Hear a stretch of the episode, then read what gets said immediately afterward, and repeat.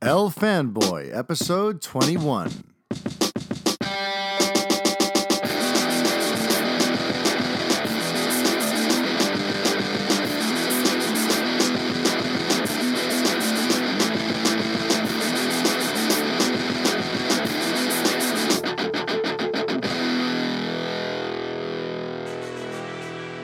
Hi everybody, Mario Francisco Robles, MFR here with you, and this is the 21st edition of the El Fanboy podcast.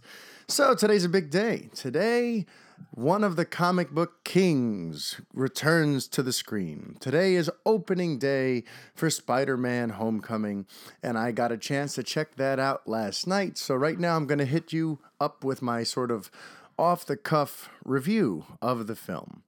I'm pretty much going to be doing this stream of consciousness. I'm not writing a formal review, and I don't think I'm going to do a video on this one because, I mean, I don't really have time to right now, and by the time I would have time, the movie will have already been out for a weekend, and nobody's going to watch that shit. So I'm just going to let you guys know here, my El Fanboy listeners, what I thought of the film. So, by the way, this is going to be a non-spoiler review, so if that's something that concerns you, don't worry. Especially, I know Aaron Varola is busy covering his ears and screaming, la, la, la, la, la, to anything spoilery. Don't worry, there will be no spoilers. I'm actually saving that for Tuesday. So just a heads up to all. I'm not going to wait the usual couple of weeks.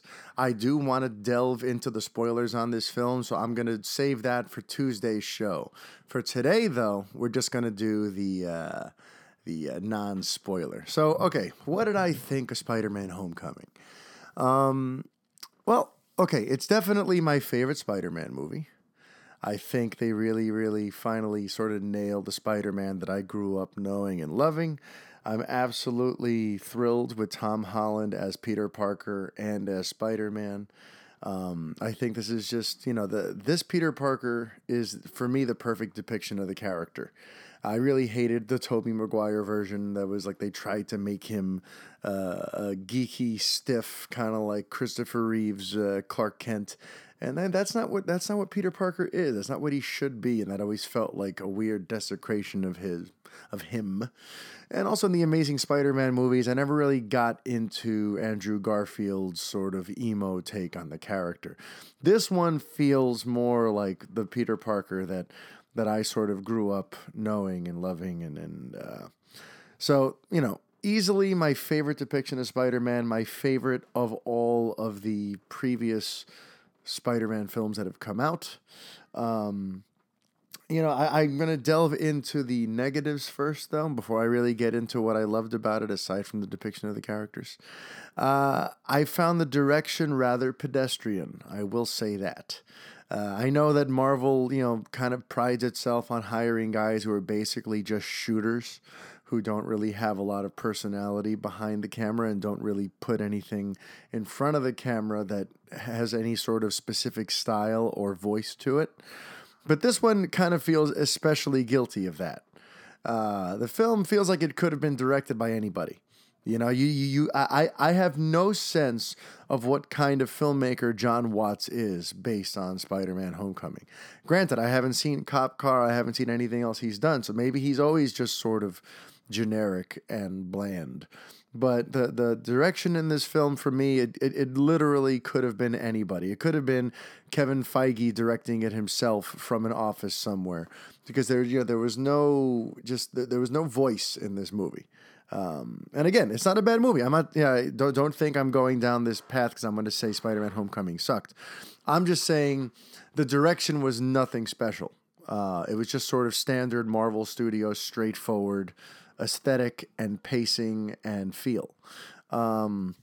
And the one area, though, where I would say that the direction is bad is, unfortunately, during a scene that I think is very, very important for the narrative of the film. And this isn't a spoiler because it's a scene that's been the centerpiece of several trailers and, it's been used a lot. The big scene where Peter Parker and Tony Stark have the conversation where Tony basically takes the suit away from him and says, if you're nothing without the suit, then you shouldn't have the suit. That scene is very important to the film. And for me, the way it's shot and the way it's edited is so sort of clunky and jarring that it sucks the emotion right out of the scene. You almost get the sense that maybe there was a longer, more thoughtful scene in there, but they decided to just go short and sweet on it because they didn't want to like slow the movie down too much. But the problem is, you know, that scene is supposed to propel us into the final act of the film. And we know, based on what we see after it, that it's a huge seminal moment for Peter Parker. And it, for me, the way it's shot, the direction, it's sort of betrayed by crappy directing and crappy editing. To kind of give you an example of what I mean, again, not spoilery. It's just the way the film is, the way that scene is shot. It just bounces back and forth from close-up to close-up of each actor's face. I feel the scene would have worked much better had there been a wide shot of the two of them where you can really see the impact of what they're saying to each other. Because at that point, Tony and Peter are exchanging dramatic emotional blows here. You know, Tony's basically trying to let Peter Parker know how badly he's disappointed him and that he's going to take the suit away. And Peter's trying to defend why he did what he did and trying to plead with him. And there's lots of emotional stakes, but you never, it just goes from close-up of Tony's face, close-up of Peter's face, close-up of Tony's face, close-up of Peter's face. And the cuts are sort of jarring. And to me, the scene has no real flow. Had there just been like one interesting, simple, wide shot of watching these two central figures have this meaningful conversation, I think the scene might have, you know, worked a little better.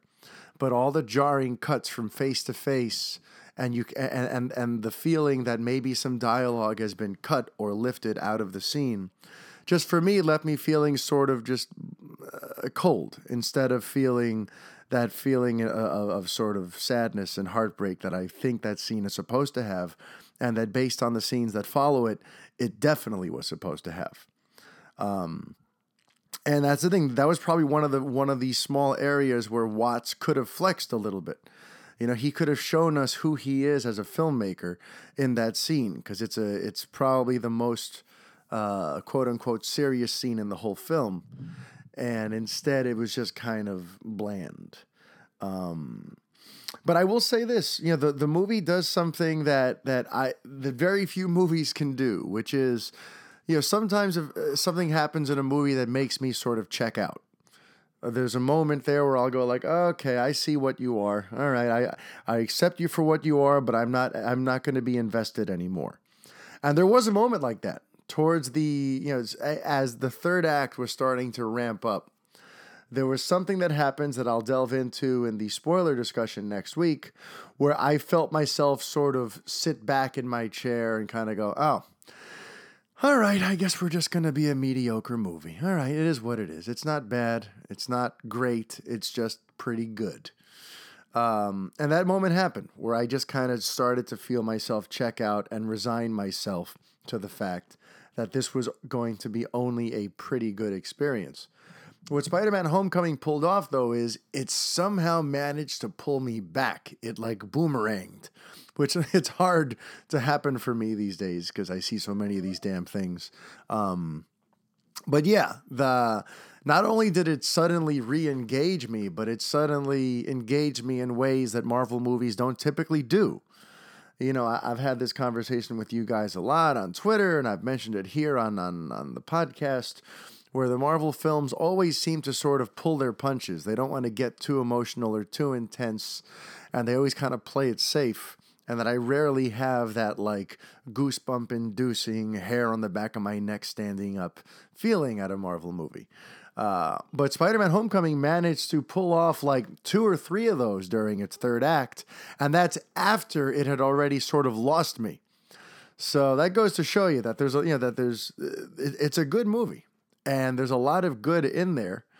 And overall, you know, my score for it is a B+.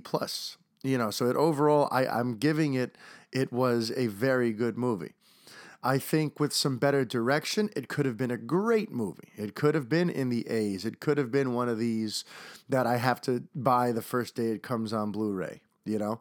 But instead, it's just, it's very good. but just not great. And it kind of calls to mind some comments I've read, you know, where Jon Watts was talking about how, you know, everything in this movie is at an 11 because he's they were trying to convey what life is like for a teenager. And, you know, when you're a teenager, everything is the most important thing ever. You know, whether it's having that conversation with the person you have a crush on, whether it's trying your best to keep a secret from your parents or your aunt, whether it's being an Avenger, you know, everything is the most important thing that's ever happened. That's just, you know, and that's true. When you're a teenager, the stakes are always insanely high, and it's not until you're older that you really sort of get a sense of perspective and start learning what really matters and what doesn't matter. So I get that. But the issue is, since everything is at an 11 in this movie, all the personal stakes for Peter are always so high, and he's so breathlessly invested in every single thing that happens, it has sort of an inverse effect because, you know, if everything is at an 11, if everything is the most important thing ever, then that kind of makes it so that everything is the same. You understand? If everything is up here, if everything is at an 11, then everything just kind of becomes one straight line of an arc.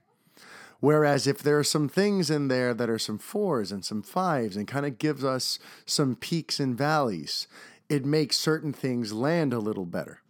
And for me, the whole movie is just, it's very loud. Everything is very big. But I feel like with a little more nuanced storytelling, with a couple of more, you know, peaks and valleys and little plateaus, some of the emotional highs could have been even more emotional. It could have been a much more powerful bit of filmmaking. Instead, you know, it's very fun. It moves it along at a nice brisk clip. And it's definitely the most fun that you're going to have at a movie theater probably anytime soon. But some of the, it just, I think I already kind of made that point. It just, it could have definitely benefited from not everything always being the most important thing that's ever happened. And, you know, I have to back up what other people have said. Michael Keaton was great. Easily one of the stronger villains in the Marvel Cinematic Universe. I was actually sort of surprised because initially I wasn't really sure how to feel. I walked in wanting to love his performance, but the way the film starts and the way they introduce him, I almost felt like, oh, this is a little campier than I expected. Like, it felt a little bit sort of, how should I put it? It just felt a little bit on the nose. It almost felt like Keaton was, I don't know, just like playing the villain, if you know what I mean. He was like... He was hamming it up a little bit. It didn't feel all that nuanced or interesting. It just felt like, oh, you want me to be a bad guy? I'll act like this is how a bad guy acts. But then as the movie goes on and I started kind of getting more into the rhythm of his vulture, I started realizing that, oh, no, I'm watching something pretty dope here. This is pretty damn good. But I will say that, like, my initial take on him was a little bit like, oh, I don't know. This might be a little cartoonish for me. But he was great. And... the third act, as a result of Michael Keaton being great and Tom Holland being great, is one of the best third acts of any of these kinds of movies that I've ever seen. Tavo, you know, and other people, you know, we've discussed a lot how the third act in these movies are often way too overblown. Where, all right, the world's at stake. We have to save the entire city. Oh, there's a portal and here comes the alien invasion. Or, you know, everything becomes so big that it ends up feeling kind of small. In this movie, they find a way to keep the stakes extremely personal. It's one of these things where if Peter fails, it's not the end of the world. If Peter fails... then all we really do is kind of get set up for a sequel because what the villain wants is not looking for world domination. Again, I'm not going to get into spoilers now, but, you know, what happens if Peter fails is much more on a personal level. You know, his soul will be crushed. He will have to deal with the feeling of I failed such and such and I didn't do what I should have done and I let everyone down. It's not if I fail, then all of New York goes up in a puff of smoke. And yet, it's as you are as invested in that as you are in something much bigger. So, you know, that was very good writing. That part was very well staged and well paced and well shot. The whole third act, you know, especially during like the final confrontation between Spidey and Vulture, there's so much going for it that just really has to do about their connection as these two characters and what failing or succeeding means to either of them. And to me, Marvel should be commended for that. And the writers should be commended for that. And by the way, it's amazing that this film feels as coherent as it does, because there's a shit ton of writers on this movie. When the credits started rolling, I saw 6 names. It reminded me of what I just see, of The Mummy last month, where it was like, there was like 6 writers credited with the screenplay. There's 5 writers credited with the story. You know, this thing was written by a committee. And yet the film really does feel, you know, fairly coherent and cohesive. So you got to hand it to them for that as well. Let me think anything else I could say, because I do have a guest to bring on with you in a few. So before I bring on my guest and get into all that. I do think it's worth noting, by the way, there's a lot of cool 80s homages in this movie. Because we know about the whole John Hughes thing, that they're trying to make it feel almost like a John Hughes coming-of-age teen drama. And all throughout the DNA of this movie, there's all kinds of 80s goodness. I mean, there's little... and it's all subtle stuff. It's stuff that if you've never seen the movies, you won't even notice it. But if you have seen the movies, you're like, oh, that's awesome. You know, there's little things that'll make you think of Risky Business with Tom Cruise. There's stuff that'll make you think about The Breakfast Club. There's one that's actually very obvious that's supposed to make you feel, think about Ferris Bueller. And there's even Tom Holland has said that he sort of based his Peter Parker was sort of inspired by Marty McFly from Back to the Future. And you can totally see that. So it's just kind of cool. That was kind of fun to see. There's a lot of great little 80s touches in there. But what's interesting though, too, I will say, me being me and where I'm at nowadays, I would have enjoyed even more of the teen drama and a little less of the superhero stuff. You know, his supporting cast and the actors and the characters as written are they're so endearing. And I like the world that they've set up there, that I would love to have spent a little more time with Peter and his crew, of his fellow teenage high school students. That's one area where, again, like if the movie had a little more nuance, a little more peaks and valleys, I would have liked to see a little more of that and a little less of the Spider-Man doing Spider-Man shit. Maybe we'll get more of that in the sequel now that they've sort of more established him in this. Just to recap, this year I've seen a definitive take on Wonder Woman and a definitive take now on Spider-Man. And if I can get the Batman I know and love, and most importantly, the Superman that I've built my life around in Justice League in November, this will be the greatest year of my fanboy life. So here's hoping. So far this year is off to an amazing start. We got the amazing Logan. We got the phenomenal Wonder Woman. Now we got Spider-Man: Homecoming. If Justice League can close this baby out in November the way it could and hopefully will, this is going to be a year for the ages. I'm not even talking about Thor Ragnarok, which is another one I'm very intrigued in. I'm just not a big Thor person. So, if that movie's amazing, I'll be happy, but I won't have any personal stakes in whether or not that movie is great. Justice League is, for me, part of the Holy Grail. So if you can just put yourself in my shoes for a second, you grew up on Superman, Batman, Spider-Man, and to a lesser extent, Wonder Woman, because, I'm a DC person. That means that this year I could conceivably have spent time with amazing versions of all of those characters on the big screen.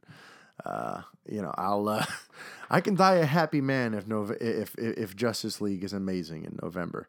Now with the year that we've gotten so far, but yep, that's about that on my Spider-Man: Homecoming review. And now we'll get into some of the big news items that are going on out there in Fanboy Land.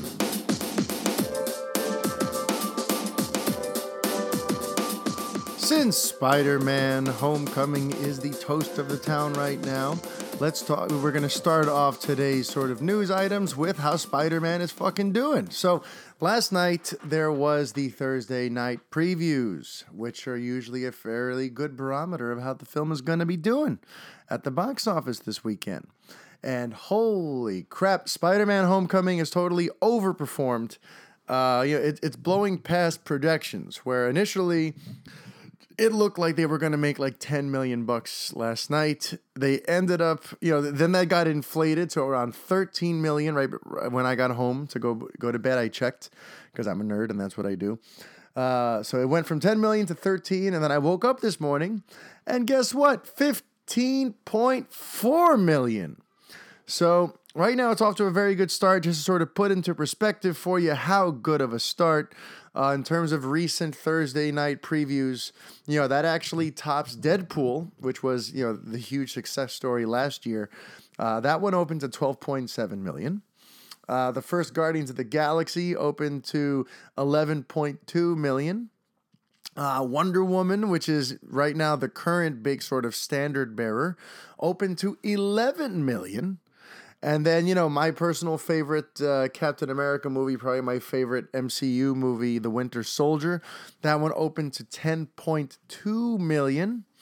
And this even tops Spider-Man 3, which was like the big high earner for the original Raimi trilogy. That had a, $10 million Thursday preview night.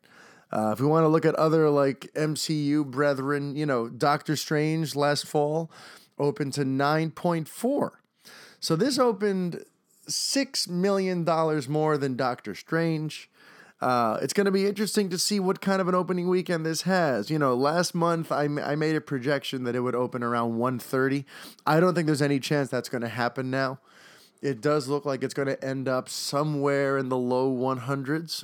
So the question now, all eyes will be on whether or not Spider-Man: Homecoming does better than Wonder Woman. I'm not saying it's a fair comparison. I think they're totally different animals, coming from different franchises that are different places in their lifelines. One is a reboot, a second reboot, and one is the first time we're ever seeing Wonder Woman. So I'm not saying that it's apples to apples, but for better or worse, people are going to be comparing these two because it's the big current DC movie, it's the big current Marvel movie, and it's two legacy characters, two of those characters that people around the world have grown up on for the last fucking 70 years or whatever it's been. So I don't know if it's going to beat Wonder Woman. Wonder Woman ended up pulling in, I think, like 108 or something like that in its opening weekend. I'm talking out of my ass here, by the way. I don't remember what it opened at, but I know it was somewhere around there. I don't know, because remember, Wonder Woman had like a secret weapon. Wonder Woman had a whole demographic that no one was counting on or knew what to expect, which are women, older women, and non-traditional filmgoers, people who would not typically come see these kinds of movies, who came out with curiosity because they're like, you know what? I have never seen Wonder Woman. I want to see how the first Wonder Woman is handled. Spider-Man's not going to have that sort of hidden secret weapon. You know what I mean? Spider-Man, he's already well covered ground. And if anything, he's been diluted by the fact that we've already met two different Peter Parkers in the last 15 years. So that's where I think Spider-Man will suffer. There is no hidden, untapped audience for Spider-Man. Pretty much anyone who's going to see that movie, the industry already knows how to track them and monitor them because they've been seeing Spider-Man movies since 2002 now. And just to correct myself, Wonder Woman's opening weekend was 103.2 million. So, I think Spidey will come in around that It might beat it, but I don't think it's going to have the legs that Wonder Woman ultimately has. I mean, Tom Holland's legs, you know, can't hold a candle to Gal Gadot's. But you know what I mean. I don't think it's going to have the legs because, like I said, Wonder Woman has this incredible curiosity factor that I don't think Spider-Man: Homecoming is going to have. So even if it does end up surpassing Wonder Woman's opening weekend, I highly doubt that it will do, you know, better overall here domestically. International is a whole other story. International, it may end up grossing more than Wonder Woman. And Marvel, once again, is doing that wise thing where they're sort of breaking up the releases. It's not having a simultaneous worldwide release.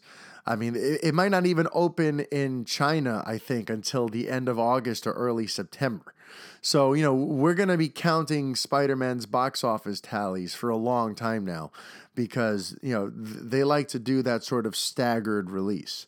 So, by the way, stay tuned for Monday when people talk about, when they try to compare Spider-Man's worldwide release figures to Wonder Woman's, even though Wonder Woman's opened in many more territories than Spider-Man did. People try to do that shit all the time. Go, oh, look at that. It didn't beat Wonder Woman's worldwide gross. But remember, folks, Marvel doesn't open their movies the way Warner Brothers does. They like to lay shit out. So, you know, you can't really compare those. So yes, Homecoming's off to a great start. Then there's the fact that people are already talking about sequels, like you do. Right now, you know, according to reports, Jon Watts has yet to sign on to direct the Spider-Man sequel, which I think flies in the face of reports that we heard, I don't know, a couple weeks ago, where it sounded like they had already locked him up. According to new reports, he is not signed on the dotted line. He's the kind of person who likes to go one film at a time. And if you look at Marvel's track record, you know, they're not really known for bringing back directors. You know, Joss Whedon was an exception. He got to make Avengers 1 and 2, but we also know that he was sort of helping to creatively oversee the entire MCU, so you understood that. Jon Favreau came back for Iron Man 2, but even then, you know, like that was towards when the MCU was still in its infancy and they hadn't quite figured out how they're going to be operating with directors. And as we all know, he ended up, you know, bowing out of making any other Marvel movies because he was sort of put off by how hands-on they were with Iron Man 2. James Gunn is another one. So what are we looking at? We're looking at 3 directors out of 15 movies that have ever come back for a sequel. So I would be, I don't want to say I would be surprised, but I understand why it's not a given that Watts will return for a sequel. And honestly, you know, if you were paying attention to my review earlier in this episode, I wouldn't really miss him. Nothing against him. He did, you know, he gave me a very strong Spider-Man movie, but I didn't really get the sense that he brought anything special to the table. I'm sure there are other directors who could do just as good a job as Jon Watts if they do decide to get a different director for the next Spider-Man movie. Which, by the way, just side note, I think it's funny that everyone keeps calling it Spider-Man Homecoming 2. It's not going to be Homecoming 2. This one was Homecoming because it's about the fucking homecoming dance. So it's going to have a different subline or subtitle. But anyway, that was my own little mini rant there. And now it is time for a little bit of bochinche with Kellvin Chavez. Kellvin, what's going on, man? What's going on, my man? I'm feeling pretty good. I saw a very good Spider-Man movie last night. Personally, my favorite ever Spider-Man movie. So before we get into any bochinche and all that sort of shit, I want to just know, you know, how did you like it? I liked it a lot. There's a butt coming in there. Like you said, might be your favorite Spider-Man of all time. But I still like Raimi's Spider-Man 2 as the first.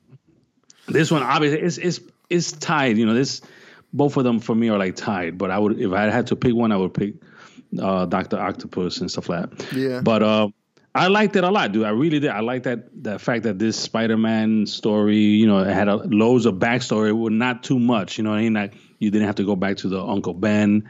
Yeah. You know, they were staying away from the Raimi and the Webb Spider-Man. So, you know, if you were going to make a reintroduction or a sort of reboot of a Spider-Man, this was it. Yeah, you know, it's funny you bring that up. Like, I haven't mentioned that yet. I reviewed the movie a few minutes ago. I was very sort of apprehensive at first that they weren't going to touch on the origin at all, because I feel like, you know, the Uncle Ben death and all that sort of stuff is such a central part of the Spidey mythology that I thought the movie was going to feel weird without that stuff. But yeah, the way they handled it, the way the script is written, the way they, you know, I didn't miss it. And I guess we got to hand it to them for that, because, you know, it's weird. You know, obviously, if you look over in DC, like, anytime they do anything with Batman, we got to see his fucking parents get killed. You know, yeah. People, you know, like, anytime you do anything with Superman, we got to see Krypton explode.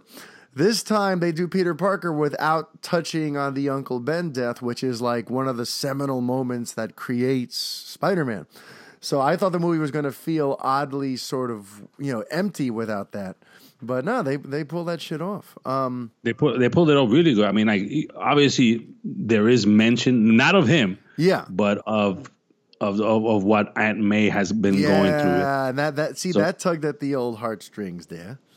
You know, like that. So pretty much any Spider-Man fan knows what the hell he's talking about. You know what I mean? Yeah, yeah. But I like, you know, that we actually got a spider teen, or because he's a teenager, yeah, or a Spider-Man film, you know what I mean? But yeah. I was worried. I was one of those people who were worried that, you know, the commercials are showing it, the trailer showing it, you know, too much Iron Man. Is there going to be too much? Is this a Spider-Man Iron Man movie, or is it going to be a Spider-Man movie? And at the end of the day, it is a Spider-Man film. Oh, absolutely, yeah. It's kind of like what people said, where it's like, yeah, all the Iron Man bits were just the stuff we saw in the trailer. You know what I mean? Like, he's just in it for like 4 or 5 scenes, but really this is a Spider-Man movie.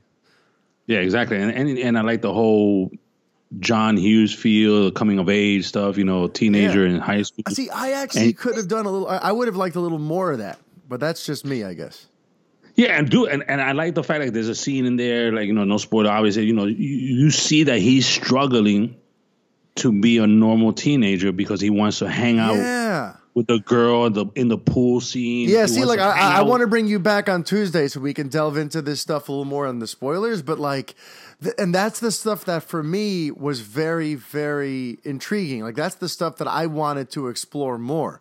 You know, that's why I wish like I wish there had been a little more of that and a little less of the superhero stuff. And I've said that about a few movies. Like, for me, like, if you want to go back to, like, Man of Steel, I always felt like that third act is 45 minutes long. We could have took 15 minutes off of that and added it to the beginning on Krypton, and I would have been very happy. And then if you go to, like, Age of Ultron, like the scene on the farm. Like, I could have used more scenes like on the farm, because that, for me, that's what grounded and made that movie more special. With Wonder Woman, I would have been happy chopping off some of that third act and putting some more time into the Themyscira scenes. With Spider-Man: Homecoming, I could have done with a little less of the Spider-Man stuff and a little more of the him just trying to be a normal teenager and how hard that is with all the different pressures that he's feeling. You know, like, to me, that's the stuff that's really interesting. Maybe that's just because I'm 34 and I don't need to see explosions every 5 minutes, you know? No. And I remember when I broke the story back when I was at the other site that would never be mentioned on the podcast. The Voldemort site. The Voldemort site. When I broke the story that they were going to do another Spider-Man with Sony, and it was confirmed, that back then, the source told me that they were going to focus, and you can see it in the film, they were going to focus more on his point of view, the teenager, the struggle. And, you know, it was a lot more of that. Absolutely. Instead of the... And I really, really like that. I almost wish, maybe I'm just being greedy and spoiled, but I could have done with even more of that. And by the way, I'm glad you mentioned that, Scoop. I was about to give you some, like, retro credit on that. They're like, while heading to the theater yesterday, I had, like, a moment of pride. I was driving, you know, I was driving through Queens. I actually passed through Elmhurst, around where you live, to get to the theater. And I'm like, you know... Kellvin fucking nailed this shit like 2 years ago. You know, you were the one who broke the story that they were going to be ditching Garfield, that they were going to be putting him in high school, that they were going to be skipping the origin story. Like, you know, you've had your finger on the pulse of all this Spider-Man stuff from the beginning. So I just want you to know, man. The only thing that changed, obviously, they changed the whole, you know, they kept some of the script, I guess, you know, was there was a scene. I remember reading it with my source. There was a scene in there where, you know, obviously, and they stuck to this in the film, you know, Spider-Man, this teenager, he wants to be an Avenger, right? Yeah. That's basically. And no spoilers, Kelvin. No. There was a thing, an old thing where, you know, in order for him to be an Avenger, he had to fight Iron Man. And obviously that was taken out. But, you know, I like the way they did it anyway, regardless. I mean, dude, the performances for me were hands down great. You know what I mean? Yeah. Tom Holland, dude, he embodies this. Se lo comió, mijo, se lo comió. He embodies his character. Yeah. You know, like crazy. Michael Keaton was awesome. You know, he was, to me, and I told you this before, to me, he was the second best MCU villain or Marvel villain. Yeah. Besides Loki. Yeah. You know, he was awesome. Awesome. Awesome. And dude, I mean, Tom Holland, by the way, deserves so much credit. He's really, really fucking good in this movie. Even at times where, like, I felt the script was a little weak, he was able to elevate it. I've always said, like, good actors can elevate stuff that's a little on the weaker side. And he really brings it. And the fact that he's 21 but legit feels like a high schooler is pretty damn, you know, that's good praise to give him. Like, right? Like, you never get that sense that, like, oh, this is a grown-up pretending to be a teenager. He really, you know, he embodies that teenage spirit, right? Yeah, exactly. No, exactly. Absolutely. And I think, like, I went back to last night, my son and I went back to watch Civil War yesterday, just because I don't know if you've caught wind of, you know, people saying about the Spidey Sense stuff. No, I saw a little something about that people wished that it had been there. So no spoilers or anything like that, but, you know, they were talking about Spidey Sense because, you know, in the old Spider-Man films, you know, that was a big thing. Yeah. The Spidey Sense, right? So then we went back and I was thinking, how old was this kid? How old was Holland when he did Civil War? He must have been like 19, right? Yeah. So he looks a little bit younger on that film than he does now. Well, yeah. I mean, you know? Yeah, that's just... So, you know, there was a scene in there that we caught on and said, dude, he does have the spider sense. You know, and there's a scene in there, if you go back to Civil War, when he's fighting in the airport scene, he's talking to, I guess, Falcon when he has him on the floor. He's talking, and then he goes, uh-oh, and he knows something. Absolutely, yeah. Something behind them is going to come, and so there you have it. So this whole nonsense of it not having the spider sense. I mean, I haven't really been following the coverage of the Spidey sense stuff, but if I had to take a guess, I think people are probably confused as to why it wasn't included as like a cool visual. Like you'd think with all the effects that Marvel has. The slow motion stuff. Yeah, like they could have made like a cool version of Spidey Sense. And maybe they'll introduce that a little better in the next movie.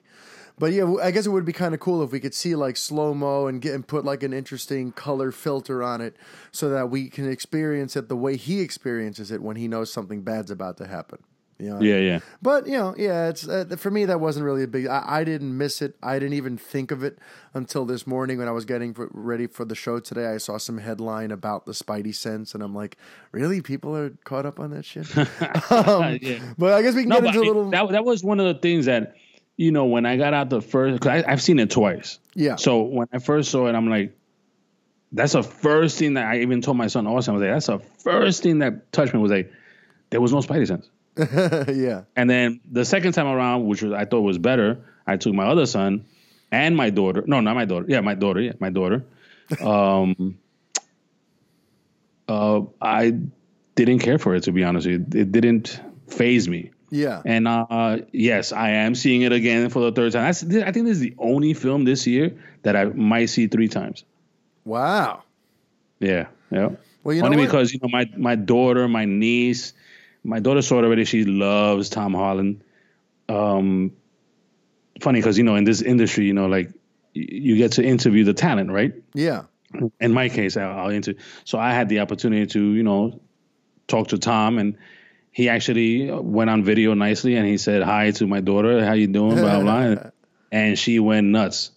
So she's a big fan of his. And then my niece, my nephew, all of them want to go, Latino night tonight. Yeah, so we might go tonight, nice. We got to do a real Latino. You have to bring a random baby to an 11 o'clock showing. Oh, yeah.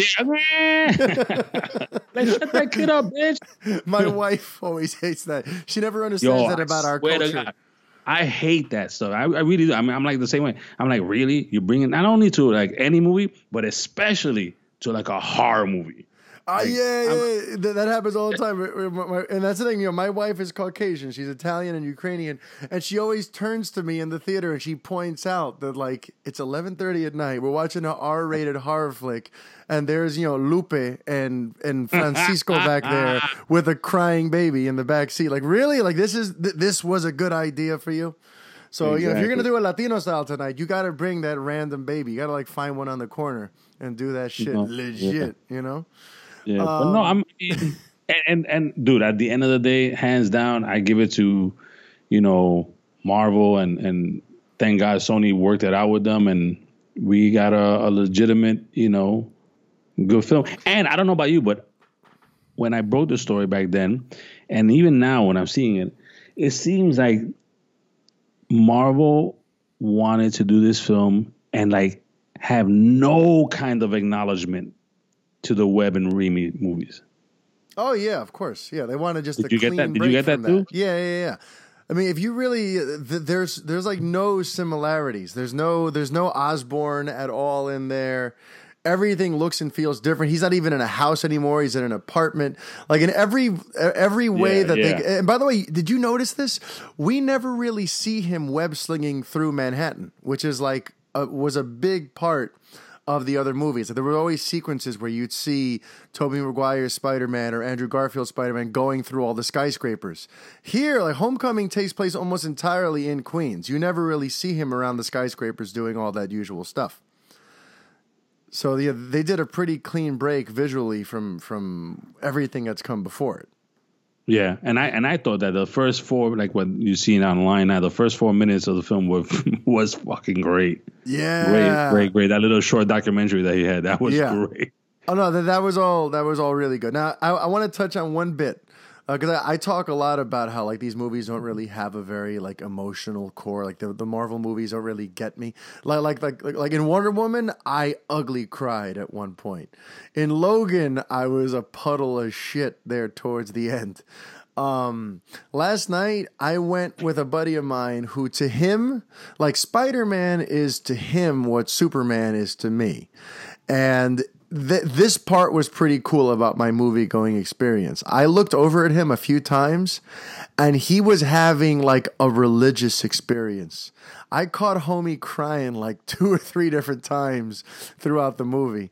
So I will say, it was cool to see for someone who loves Spider-Man and who grew up on Spider-Man, it looks like Homecoming hits a lot of very, very strong notes. The kind of notes that I would wish for a Superman movie to hit in me, which Man of Steel didn't hit. I sound so bitter.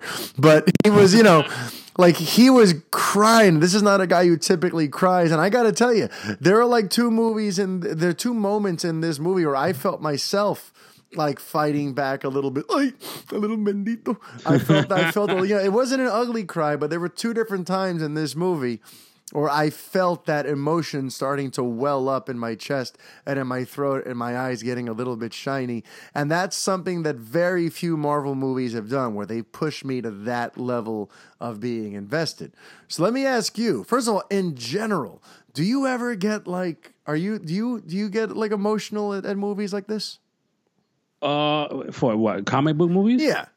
I mean, look, I'll tell you right now, look, I know that a lot of people didn't like Man of Steel. I did in a way, yes. I remember to this point, I get goosebumps just talking about it right now. I remember when I went to Comic-Con and they showed us the first teaser. Oh, yeah, I saw that. I saw the bootleg Man of Steel. And I remember I was with Devin Faraci and some other producers. Yeah. We're sitting on the VIP section, and then the next thing you know, they showed it. And you know what? I did kind of got a little bit of it in my car. My first movie was Superman. I ever saw in the cinema was Donner Superman. And then I turned around, and I see this guy. His tears were coming down out of that teaser. Yeah, and I felt I understood why, because I kind of felt like that, but I didn't cry, obviously. But yeah. I was like, oh, I love it. Obviously. Oh, I'm fucking macho man over here. No, it's not. I say, porque no pa tanto, you know what I mean? Like, come on. You know what I mean? But so, yeah. So is that my answer then? Because I'm asking you, like, have you ever cried at a superhero movie? Come on, think of Logan. Think about the last act of Logan. No, I didn't cry. I was a little sad, but I didn't cry, no. Again, going back to the Man of Steel, I only sort of like took my, glance and took my tear out was, when he snaps this guy's neck. Oh, yeah, and he does like the scream and the whole thing. And then he does, because I get it. I understand. He didn't want to do that. I get it. But yeah, I get a little teary on certain things, not only just Marvel. Like, Michael Keaton is in Homecoming, and it was funny because I was telling my son, I said I cried fearlessly on one of his films, which was this movie called Life. Okay, I don't know if you saw it.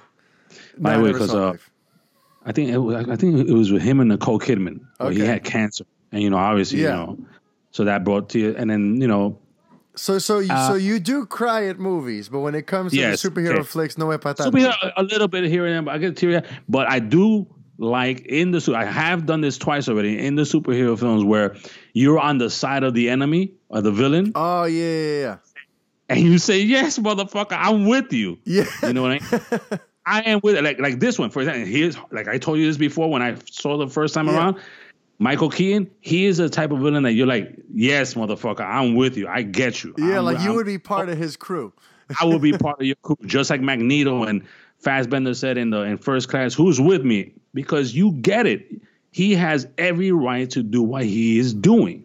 And he is pissed off. Like, he's telling Charles Xavier, we tried it your way, and I told you to do it. And then at the end, he was right. Yeah. And in this one, Homecoming, Michael Keaton, and you see, he is the working class man who gets fucked. And I felt that way. I mean, I agree with you here, and I also felt that way about Wonder Woman. We never really discussed this part that much, but I was with Ares. When Ares is talking about like humanity doesn't deserve you because all humanity does at the end of the day is try to destroy itself. When he was pointing out his motivations for wanting to bring humanity down, I was almost like, yeah, you know what? Like the world would be a better place if you just wiped us all off the planet. The Earth would probably be a much more peaceful, happy place without humanity. So that was another. I understood his, why he was doing what he was doing. Yeah, and the same thing here with Michael Keaton. I get it, dude, and I was 100% with him. Like I'm on your side, my boy. Yeah, you know what I mean.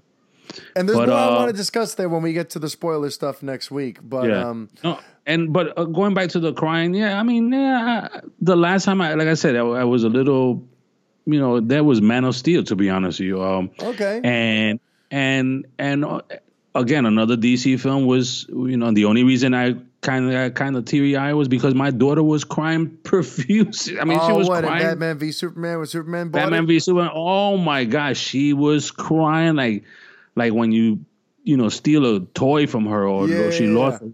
Oh, my gosh. She was crying when, Superman died. Well, it's funny how much of our crying has to do with Superman. I guess you exactly, and I are kindred spirits, Kel, because my very first time ever crying at a movie was Superman 4, which I saw at the Elmwood Theater on Queens Boulevard. When Nuclear Man buries Superman in the moon, even though I was only like 3 or 4 years old, I already understood that to bury someone means that they are dead. So when I saw that scene, I remember turning to my mom and I said, Superman's dead.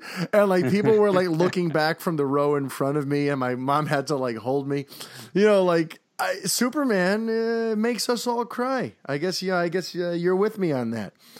Yes. And like you and I'm a huge Superman fan. I think to me, he's the number one superhero of all time. He's the king, goddammit. He's the king. And I like Marvel and I believe Spider-Man, and you and I probably can relate to this, Homecoming. I love the fact that they show a lot of shit from Queens, everything. Yeah, absolutely. Middle Park, Queens Boulevard, the 7 train. Yep. Although they kind of kept like switching locations, which, I mean, again, it's fine. Listen, I know they couldn't be geographically accurate, but as someone from here, I'm like, okay, that's Sunnyside, that's Ozone Park, that's Forest Hill. Stop acting like that's all one neighborhood, all like a block away from each other, because that's totally different parts of Queens, different train lines and everything. But it's okay. And the school looked like Forest Hills High School. Obviously, it wasn't. Yeah, you know, I think that was like Franklin K. Lane over there by the 8th. Yeah, it might have been. I think so. Yeah. But, either way, I really love the whole Queens element of it also. But now I want to get into a little bit of Bochinche stuff. Okay. Well, so like 2 weeks ago, you published a story about Michael Mando's character in the movie, and the fact that he could be planting the seeds, or he could be involved with some of Sony's alternate universe, extended universe plans. And now that I've seen the movie, and now that I've watched the post-credit sequences and all that sort of stuff, again, we're not going to spoil what happens, but I got to tell you, it does look like Sony is using Homecoming to launch some of its own Spider-Verse stuff, which is interesting because this is set in the MCU, but the movies that they're setting up are not. And I kind of want to just kind of get your read on that. So Michael Mando plays Mac Gargan, which if you guys know your comic book lore, you know that you should know who that is. And in this movie, he's given a moment or two towards the end where you kind of see like, oh, you know what? I can see that they're going to be following up on this character. And you who have had, you have an inside source on the Silver and Black movie. Mac Gargan is supposed to be part of that film, isn't he? He is, well, that character, Mac Gargan, he is in Silver and Black, and he does have a big role, like he is the henchman to the villain, and presumably it's going to be Michael Mando again from Better Call Saul. So this is where shit gets crazy for me, because here we go. Silver and Black will not be set in the MCU, just like Venom supposedly will not be set up in the part of the MCU. But here's Michael Mando playing a character in Homecoming that he's going to be reprising, presumably in Silver and Black. So I know you have a little bit of insight on this, on how it works, and you've written about it elsewhere, but I want to have it here on the El Fanboy podcast. You had a chance to sort of chat about this with Kevin Feige, with Amy Pascal. So what is the deal here with who can interact with what? What is MCU? What is Spider-Verse? Well, according to Amy, when we spoke to her, like at the junket and stuff like that, she made it very clear, like Spider-Man, Tom Holland in this case, is the only character or character in this case, Spider-Man, who can be in the MCU. Everybody else other than him can be in the Spideyverse. So in this case, like say Michael Mando, if they want to use him for Black and Silver, he could be using Michael Mando's character, or Mac Gargan, this one, he is not part of the MCU. Only Spider-Man. But, and that shit doesn't confuse you? No, because everybody else, like say Mike Gargan or Tali or whatever, another actor or another character can be in, let's say, Venom movie. Or but there's never been a situation like that in film before, where here's this one character who's basically part of two different franchises. Tom Holland could be in the MCU hanging out with Steve Rogers, but he could also pop up in Venom and beat up Tom Hardy, but Tom Hardy can never meet Steve Rogers. Like, what the fuck is that? That's so weird. Unless Sony does a deal with Kevin again, and probably he could, like show up in the MCU, but that's something down the line. Weird. Probably. Yeah, but guys, because, just so Sony wants to do their own Spideyverse, and dude, that whole non-spoiler, the whole end credit scene, you can tell that they got something cooking. Yeah, absolutely. For me, that's what cemented it. When I saw the end credit sequence, I'm like, oh, so they're definitely laying down the groundwork for their extended Spider-Verse. I take this, and I say, okay, these guys are trying to do what Cloverfield did. You understand? Like Cloverfield Lane. Yeah, like connected but not. Connected but not. That's how I see this. You know, the Silver and Black and Venom. I see that they're in that world. He's around there somewhere, Spider-Man. But, you know, they're doing their own thing. But how fucking confusing is that going to be, you know, long term? You know, until they figure something out and then make a pact with Marvel and then, you know, let's see what happens. Yeah, that's why I'm just hoping, I've mentioned this before, but I'm just hoping that they have their shit better organized than we think they do. And that, you know, right now, yes, they're keeping it separate, but it's because Kevin Feige does not want to be attached to Sony's shit. And he's just basically waiting to see how well those movies do and how good they are before he gives the green light to go, okay, fine, we could mingle. You know, we can talk about trying to make this all work together. Because to me, like, this is just going to get very strange as the years go on and the films pour out. The idea that, you know, Peter Parker is of two separate worlds. You know, just to me, that's so weird. They're gonna have to figure that shit out. Unless, how do you see it? Do you think that they'll use Mac Gargan, Michael Mando in Silver and Black? I think so, for sure. I mean, listen, do you think that they're gonna do something like Quicksilver? Where two different guys play Gargan? I don't think so. Especially with what we've seen, like, you know, with what they showed in the mid credits, like they want us to know that this character will continue, and he's going to be prominent in another film. So if he's going to be prominent in the Spider-Man sequel and prominent, as you say he will be, in Silver and Black, but he's played by two different actors at the same time, but Tom Holland can interact with both, that's just a fucking mess. That is a mess. And I believe that. I think he will be involved. I think it would be a mess if they get somebody else to play Mac Gargan for Silver and Black. Yeah. That's just my... Then I say, oh, this is a fucking mess. Yeah. You know? And then, now, what do you think? And I don't know that people are talking... Oh, you know what? We shouldn't, because this reveals something, and we shouldn't go into it. So tell me, man. No, I can't hear it, because I don't want to do spoilers. I don't want Aaron to go on iTunes and change his review to 1 star, because I spoiled something. So I'm going to wait until next week. But I think, all right, so I guess we can comfortably move away from Spider-Man. You also got a chance to see another big movie that's on the horizon. You got to see War for the Planet of the Apes. So, again, without spoilers, the movie doesn't open until next week. What was your sort of take on War for the Planet of the Apes? I'm going to say it in 3 words. Mind-blowing. Ooh. Fantastic. Ooh. And fucking awesome. Well, that's 4 words, but I guess the fucking is in parentheses. The fucking is there. Okay. No, it's an awesome movie, and it's you couldn't ask for a better way to end a trilogy. But not that Matt Reeves did a trilogy, because he only did 2 films. Yeah, but what a way to end that trilogy that he was part of. You know, it was a perfect ending. You know what I mean? Now let me ask you this. Hang on, because I'm trying to figure out if it'll appeal to me. All right. So let me ask you this. Definitely. Hang on. You are going, like, you cried before, you are going to cry.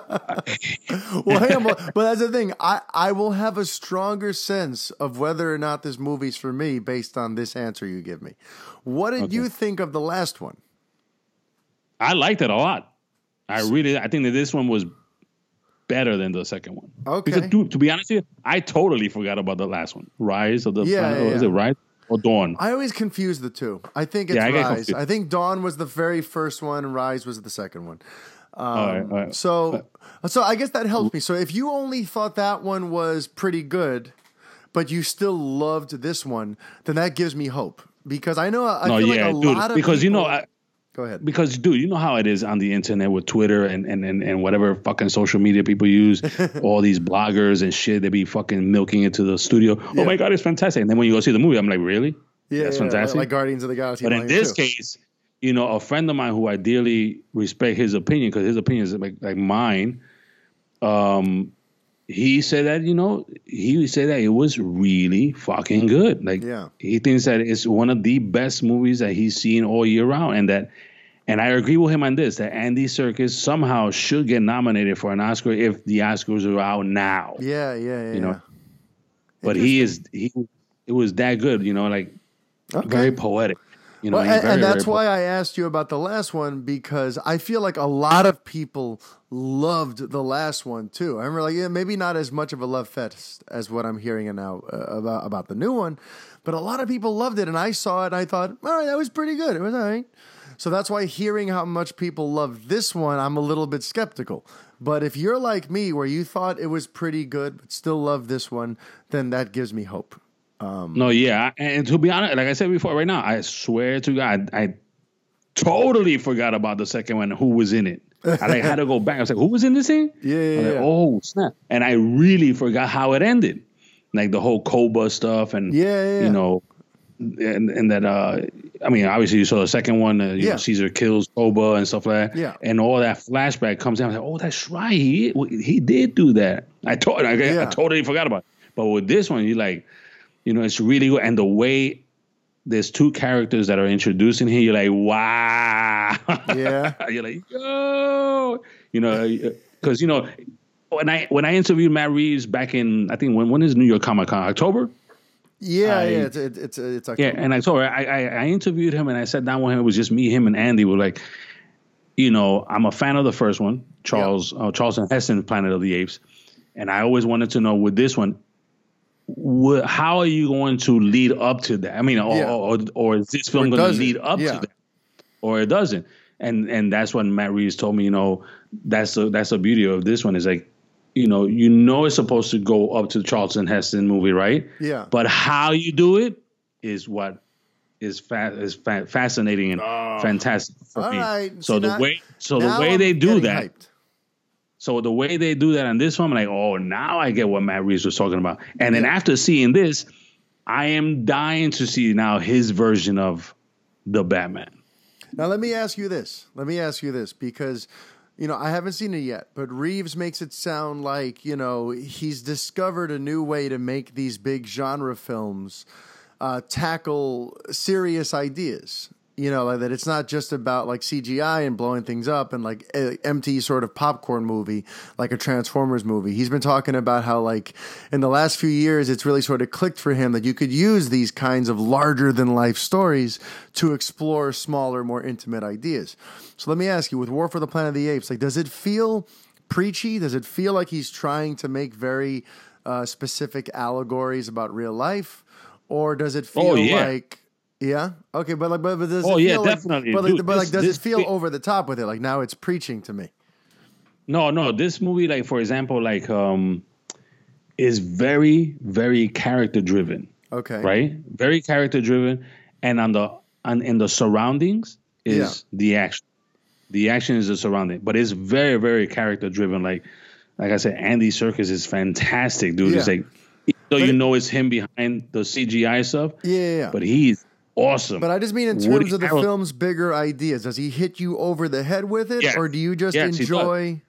Okay. You enjoy it, dude. You enjoy the shit out of it because, again, all character driven. Woody Harrelson is great. Even, I forget his name, the guy who plays Bad Ape.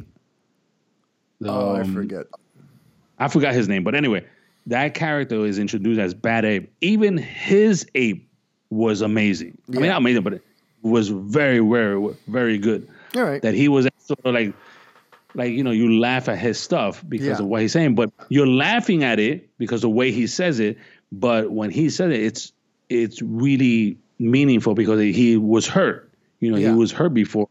And so you're saying all this stuff. And he goes, obviously he was hurt, and that's why he's saying it the way he's saying it. And we take it as it's being funny. Okay. You know, well, because that's the stuff that's starting to intrigue me about Matt Reeves as a filmmaker. And that as we move on to him becoming the Batman director, you know, I'm curious to see how it is that he's able to weave these stories that he's trying to tell with like deeper meaning, you know, where it's not just about, you know, the spectacle. So it seems like he's figured out how to balance that out and tell stuff that's food for the soul, but also fun for the eyes, and it'll make you, you know, drool in the movie theater. So no, yeah, I mean, and again, that Bad Ape is that's his name, Steve Zahn. Okay, you know? Oh, I love Steve Zahn.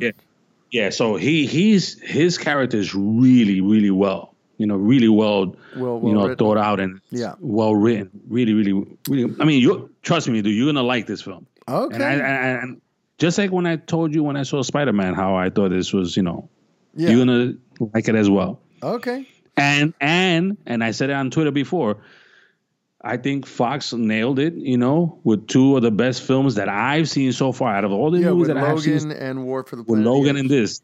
They hit a home run with these two movies. Like, shocking that they did that. Okay. Now, you know, since all eyes now will be on what Matt Reeves does next, let's talk about that a little bit. A little Batman bochincha here. So, you know, it's funny. In the last couple of weeks, I keep hearing these little crumbs. So I'll see like headlines about Ben Affleck confirms he'll be back for the Batman. And last week I made a big deal out of the fact that like when Matt Reeves was asked about it, his answer was so like weird. He just said, "For now, that's the plan." Like instead of just saying, yes, he's definitely going to be in it. Then I've also heard stuff where, like, apparently our boy Jet over there at Batman on Film has been kind of putting out the impression that Affleck might not do the Batman. And I keep thinking, like, this is a foregone conclusion. Of course he's going to do it. Like, for me, I keep thinking it's a sure thing. But now the more I dig into it, I'm starting to hear little whispers that it might not be a sure thing. Are you hearing the same thing? I mean, speaking of Jet, I spoke to him a while back, and when I heard the same thing, you know, like, don't be surprised if he isn't the Batman and stuff like that. That's crazy for me. Even with all of my DCEU cynicism, and even with the stuff that I reported earlier this year for the Voldemort site about how he's going to drop out as a director and how sort of disenfranchised he is, even with all that stuff that I've been chronicling for a very long time, I never thought that he would actually bail on the Batman. And it's shocking to me that I've been hearing little whispers, not just from Jet, from other people, that apparently like he's come very close to flying the coop or flying the Batcave, as it were. And I can't believe that. Just what does your gut tell you? Is he going to stick around for this or not? My gut, I mean... I'm hoping that he does. You know, yeah. I hope that he does stay, but I wouldn't be surprised if he leaves. Put it that way. See, you for know, me, the big question really becomes like if they can get this goddamn movie into production soon, I think he'll be in it. If this thing continues to sort of like, you know, take its sweet time to get to the screens, I feel like the longer it takes for them to film the damn thing, the less likely it is that he'll be back for it. That's the sense I'm getting. Like, I feel like there's a ticking clock. You know, like the only reason I say that he stays is because, and I've said this before, it'll look weird. You know, he's in the fucking Justice League, Batman versus Superman, and now all of a sudden he's not in this shit anymore. Come on, seriously? Yeah. You know, so I just feel like they have to figure this out and figure it out very, very soon. And the issue is, you know, Reeves is now a made man in Hollywood. You know, Reeves is, you know, now that with this War for the Planet of the Apes and the way it's looking like it's going to do, he's quietly become one of the big filmmakers in Hollywood. So I bring that up because he's not going to want to rush. He's going to want to make this movie the way he wants to make it. He's not under a gun, and Warner Brothers would be crazy to rush him. So as we know, now that he's finally finished with Apes and he can start turning his attention full time to Batman, you know, who knows how long it's going to take him to develop the script and get the film that he wants to get made into production. It might be a year from now. We don't know how long it's going to take. And he's and is that why you think Ben Affleck is doing the sequel to The Accountant? So he can be busy? I don't know. I just get the sense that the longer that the pre-production on this movie happens, the less likely he is to return.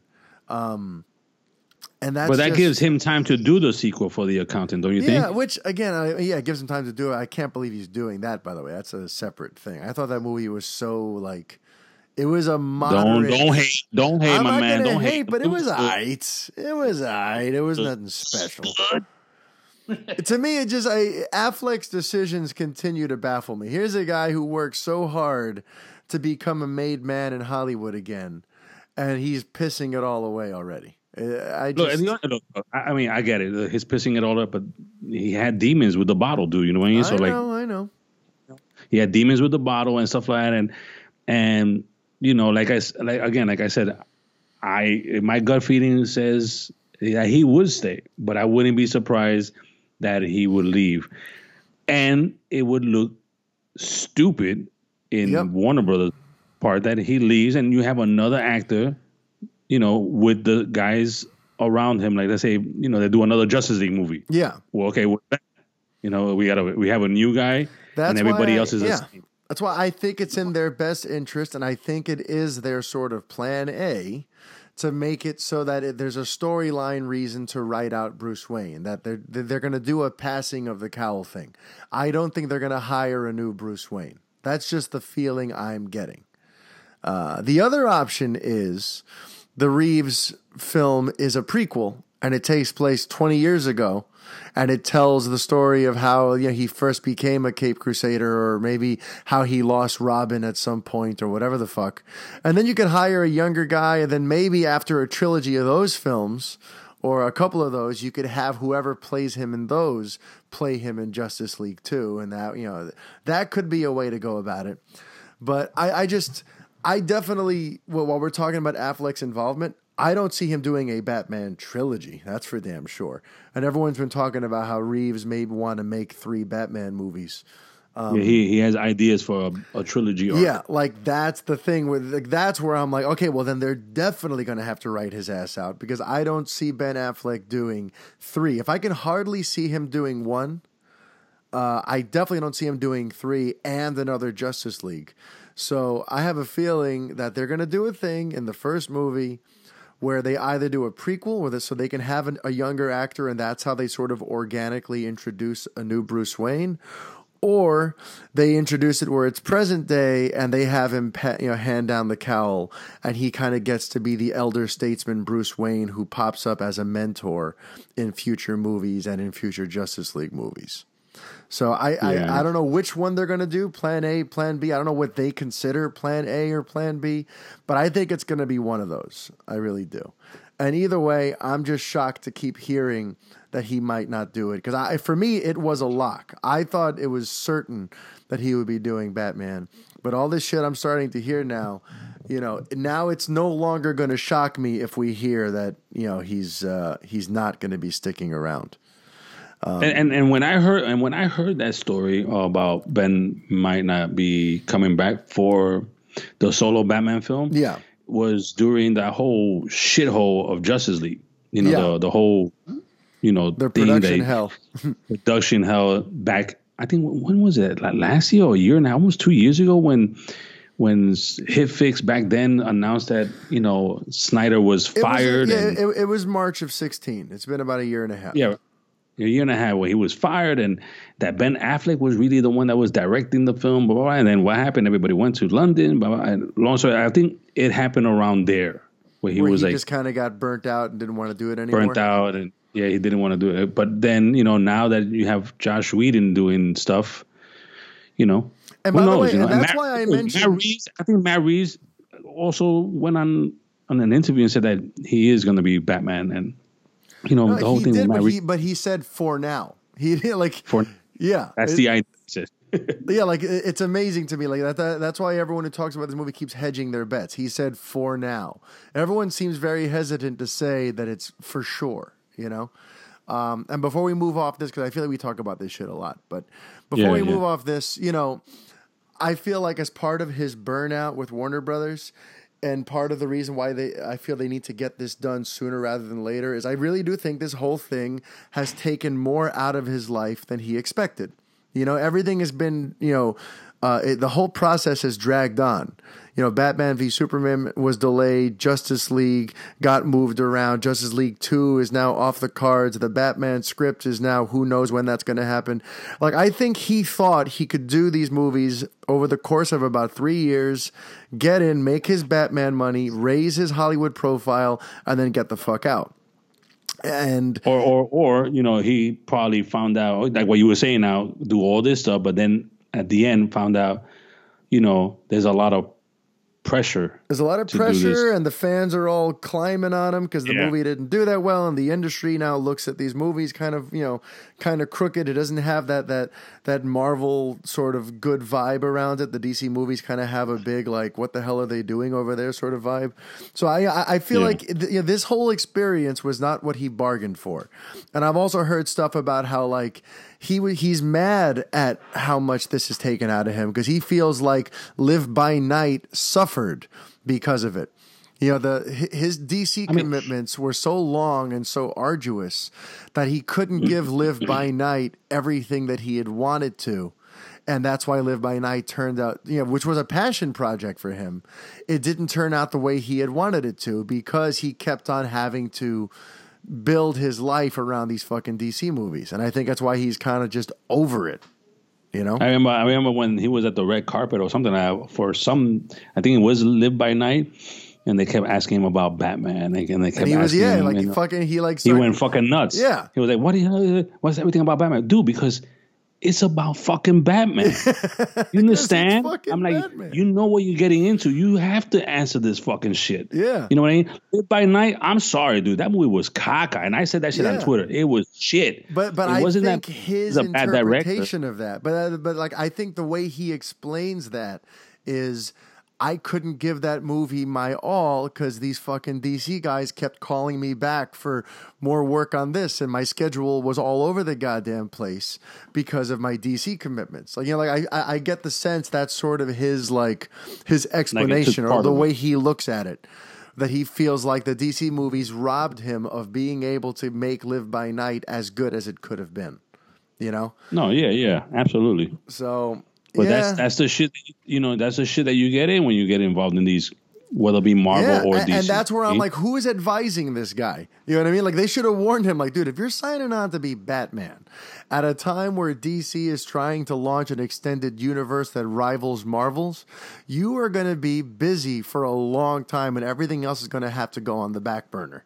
I don't know how he didn't realize what a dent in his life this was going to put. And then, of course, you factor in the stuff that he couldn't have seen coming, the divorce and the falling off the wagon and all the personal stuff. Like, I feel like it's a perfect storm right now that has sort of accumulated that's going to make him go, I just can't see myself putting on a rubber cowl again. I want to get the fuck out of this already, No, and I hope, I hope he stayed because too.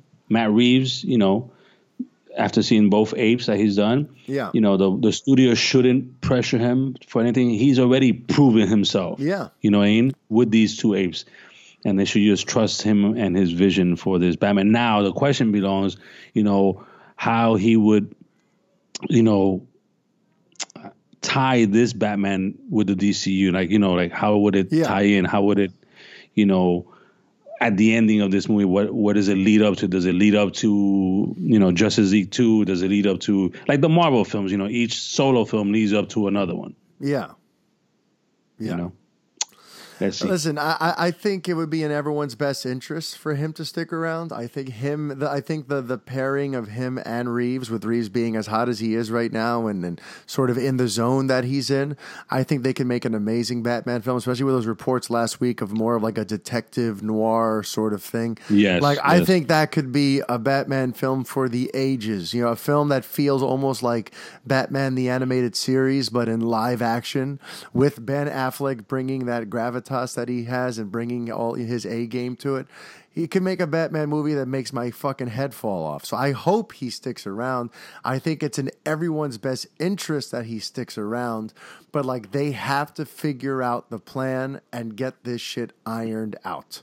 Because right now I feel like the clock is ticking and he's got a foot out the door. So they got to figure this shit out and soon. Now, let me ask you something before you get off the subject and answer quick. If he leaves, what do you think will happen? I really think it's one. I think it's one of those two options. I think I don't think he would leave them high and dry. Hurt or not? Would it hurt? Yeah, would it hurt the DCEU, I'm saying? It always hurts to lose a star of that caliber, but I think it all comes down to how they do it. If they do it so that like he agrees to come on in a cameo as Old Man Wayne from time to time. then I think it minimizes the damage.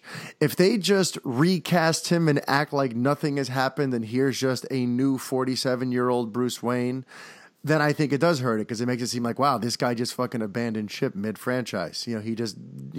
So I feel like that would hurt the DCEU. But if they handle his exit the right way, if they handle it where like they transition someone else into the cowl, or they go back and the prequel takes place 20 years ago and they could hire a 20-something to play a younger Bruce Wayne, then I think that's a good way. You know, that would minimize the damage. That's just how I feel about it.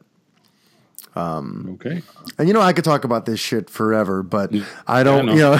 We can kind of call it there. Just so the last thing before I send you back off to do all of your Apex scoop hunting is I know you've been you've been on the hunt for Hellboy stuff lately. So you recently unearthed that it looks like Lionsgate is going to be the one who releases the films, right? The reboot. Yeah, exactly. You also have something. Go ahead. No, I'm saying over the weekend. Actually, a week ago, before everyone was going on their 4th of July vacation. Yeah, I had called in. Like the source told me, I'm not going to tell you what studio is in negotiations, but here's a clue: do your homework. Yeah, and then call up the studio once you find out who it is. So I found out who it was. The studio. I called up this, and you know me, dude, when I was in that Lord Voldemort site. Yeah. I never fucking call studios because how many times do a studio. Yeah, they lie right in your fucking face. Yeah. They'll lie to you and say, not lie to you, but say, we can't comment on rumors, we can't comment on this. And they'll always say no to you unless you're sort of, trade, or whatnot. So I say, you know what? Fuck it. Let me just see what happens in Playboy. I've never spoken to corporate communications over at Lionsgate, blah, blah. So I called them up and actually I emailed them too. And we were going back and forth and like what kind of story it was and stuff like that. So they pretty much like, I was the first one to actually tell them what was going on. I mean, find out what was going on. So they pretty much confirmed it to me and stuff like that. And then that's when, all the trades confirmed what I had said, that they were in advanced negotiations and stuff like that. And so, but what I can tell you about Hellboy. Yes. This is what I'm trying to get to. Okay. So I'm trying to find out who is going to play Liz Sherman, which is, part of the team. She was played by Selma Blair in the Ron Perlman Hellboy movies, the Guillermo del Toro movies. Yeah, so, from what I understand is that her character is not sort of like the love interest to Hellboy like in the previous Guillermo del Toro. Yeah, that's film. A departure. That's a cinematic departure from the lore. Yeah, so she's not going to be the love interest in this one. Yeah, she won't be the love interest in this one at all. And you're trying to find out who's going to play her. So that's sort of what you're working on now? Yes. Yeah, that and some other stuff, like going and something like you and I were talking about about Batman. Yeah. I'm trying to find out some stuff about the Batman. Yeah, you are. All right, good. Well, God damn it. I thought I was going to have you on for like 15 minutes, but it always becomes such a good conversation when I have you on, Mr. Chavez. Before I send you off, I want to bounce one more thing off you. Sure. I just want to know how you feel. I know how I feel about it. Samuel L. Jackson will be Nick Fury in Captain Marvel. Like, how does this news strike you? Do you care? Does it do anything for you for your interest for Captain Marvel? Because I feel like this was a big story these last few days. Everyone's talking about Nick Fury coming to Captain Marvel. And I know how I feel about it, but how do you feel about it? I feel like, who cares? That's how I feel, too. I mean, who cares? I mean, look, a lot of these fans were asking because he hasn't been on the last couple of Marvel. He's right? Taken the back seat. Yeah, like in Winter Soldier, they practically wrote him out, and then he had that little bit in Ultron. It's I just think it's funny. Yeah, it's high. I just think it's funny. It's like a certain character that pops up in the movie that we were talking about. Like, oh, okay, cool. Yeah, I just think it's funny. I'm not going to say which character for Homecoming, but you'd be like, oh, okay, cool. I just think like it's such a 180 from what Nick Fury used to mean to fans. Remember like in phase one, it was amazing to have Nick Fury pop up. Everyone was like, oh shit, Nick Fury, Sam Jackson's in there. Oh, and he looked like the ultimate version of Nick Fury because they had based it on Samuel L. Jackson. Like there was so much buzz around that character. He was such an important part of the DNA of that franchise. And now fast forward 9 years later, they announced that he's going to be in Captain Marvel. And I'm like, all right. Like, I don't give a fuck. Yeah. It was funny because I was talking to Mike, who writes for the site as well. Yeah. It was like, I told Mike, yo, dude, you want to post it? It's not news. Yeah, like to me, it like, feels like news. To me, it was. I mean, it is news because, you know, he's coming back. Not that we care, but the news is that he is coming back. But also, see, like on a larger scale, it makes me think about Captain Marvel and the uphill battle that movie has in terms of getting people to give a fuck. You know what I mean? Like, you know, everyone's thinking, oh, now that Wonder Woman's out, everyone's going to rush out to see the next female superhero movie. I'm like, I don't know, man. Captain Marvel means nothing to me. And I feel like this is an area where I'm not alone. I feel like a lot of, you know, most casual moviegoers don't know anything about Captain Marvel. And if you tell them that a movie's coming, they're like, okay, I guess that's fine. You know, like Marvel's going to have a real uphill battle here trying to get people all gassed up for this movie. And I feel like maybe bringing Nick Fury was an attempt by them to do that. They're like, all right, well, yeah, he's one of our legacy characters. You know, Samuel L. Jackson's Nick Fury was there as we launched the franchise. And maybe it'll be nice to have him there and he could bring some eyeballs to Captain Marvel. But like, I don't know. They're going to have to really work hard to sell me on this movie and sell me on this character and get me to want to see it. No, yeah, I agree with you on the whole Captain Marvel thing. I mean, I never read any other comic books. I really don't know shit about it. Yeah. But I think the challenge that Marvel has is now, if I'm like Kevin Feige or an executive, I sit down with people and I say, okay, how now do we do this film that can top Wonder Woman in this case? Yeah, and I don't think there's any chance in hell. And it's funny that you say that because when we interviewed, this was a while back, and the only reason I say it is because it could be done. Yeah. Is Batman Begins. And then The Dark Knight came out. When we spoke, when I sat down with, I was literally next to Chris Nolan, and I asked him, you know, was there a challenge for him to do the sequel, blah, blah, blah. And he said the only reason he would do the sequel was, can we top the previous film that he did? And obviously with The Dark Knight, he did. Yeah, absolutely. So I think that it can be done with Captain Marvel if they do it right. If the story is right and everything, the beats, this, that, everything is correct. So you think Captain Marvel could top Wonder Woman? No, I'm not saying that it can top. I'm saying that it's not impossible. All they have to do is... I got to disagree. I think it is absolutely impossible because Wonder Woman has something that Captain Marvel will never, ever have. And that's household cred, where people grew up knowing Wonder Woman, loving Wonder Woman, having Wonder Woman pajamas. I agree with you on that. Having, you know, like she's like fucking Mickey Mouse. She's one of these characters. Yes, people grew up around Wonder Woman. No one knows shit about Captain Marvel. So that's why and listen, I'm not trying to throw shade. Yeah, I wish them well, but that movie is gonna. I don't think it can touch Wonder Woman. I really don't. No, I agree with you on that whole thing that, you know, she's not as iconic as Wonder Woman. Yeah, totally agree with you. That. I get it, and I agree with you that that's why probably people were like, "Who the fuck is Captain Marvel?" Yeah, you know. It sounds like a male name, Captain Marvel. Yeah, I mean, and Shazam's name is Captain Marvel in DC, which is funny, by the way. Yeah, exactly. Yeah, I just... But, I that's the only way I can see them trying to top a movie like Wonder Woman is they got to get this shit right, you know? They got to come correct. And just based on the people they've announced who are directing and whatever, like I just can't see myself caring that much. Listen, we'll see. We'll see. Hey, I said the same thing about Jon Watts. I'm like, really, this guy? And that's the thing. You weren't here for this part of it, but I don't think he was all that special as a director. I feel like he didn't really bring... I feel like anyone could have shot Spider-Man: Homecoming. You know, like there was nothing in there that felt like... I could see the director's vision. You know, I could see what he's trying to do here. I feel like they could have got any Joe Schmo to film this movie, and it would have been practically the same. So I'm not a big Jon Watts guy, so I don't care if he comes back for a sequel. And I don't think he did anything special for Spider-Man: Homecoming. But that's just me. I'm just a cynical fuck. Oh, by the way, dude, I want to circle back to something that we used to speak about on the other podcast. You used to tell me I have to check out The Exorcist, the Fox TV series. Yes. I finally started it last night.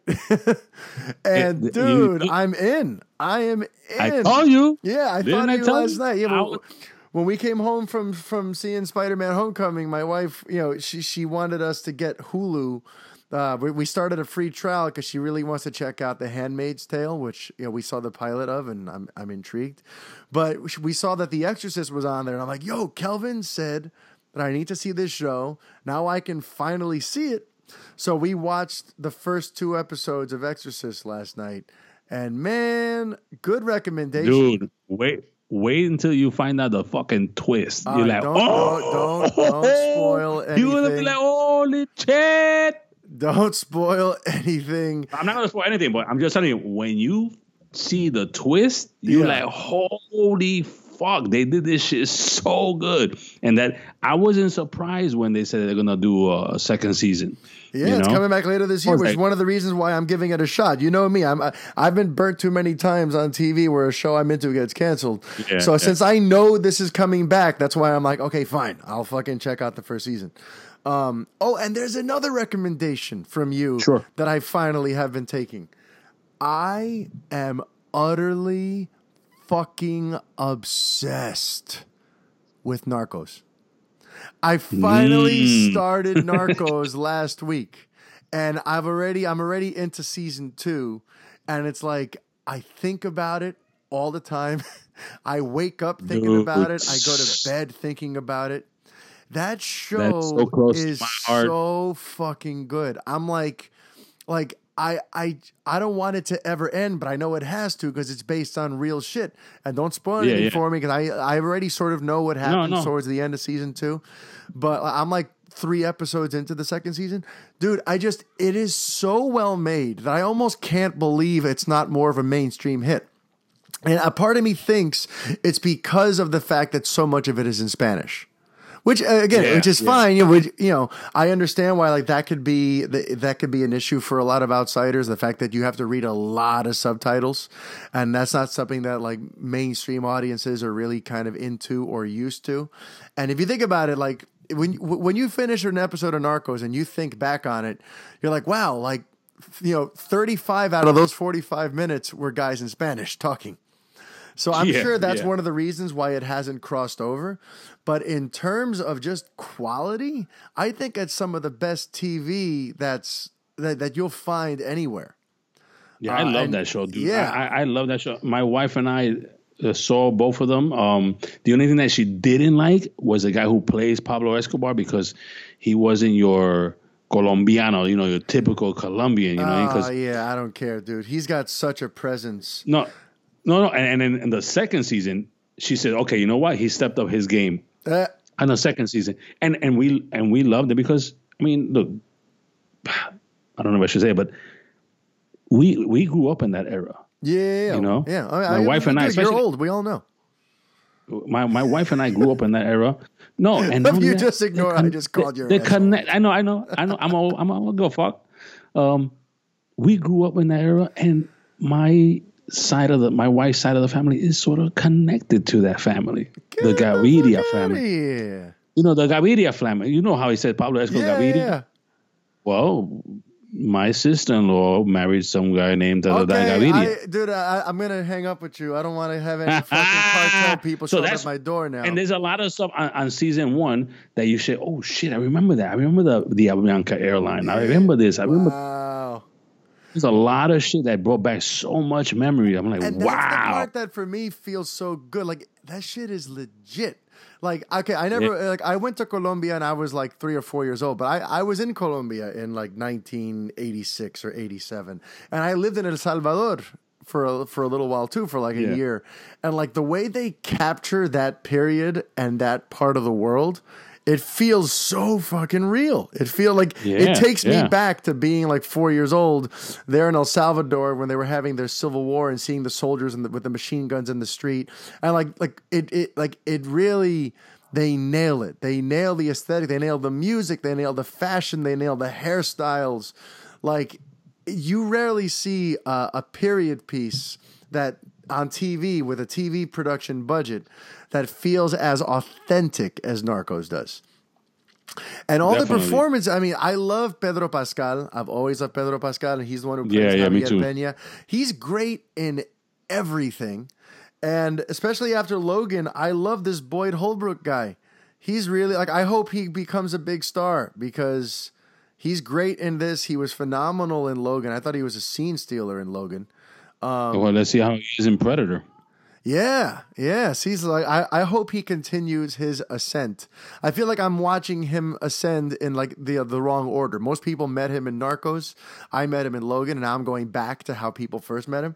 But dude, anyway, if you're listening to this, guys, Narcos, if you can get over the language hump and get used to the fact that you're going to be reading a lot of subtitles, Narcos is some of the best fucking crime thriller TV that you'll ever see.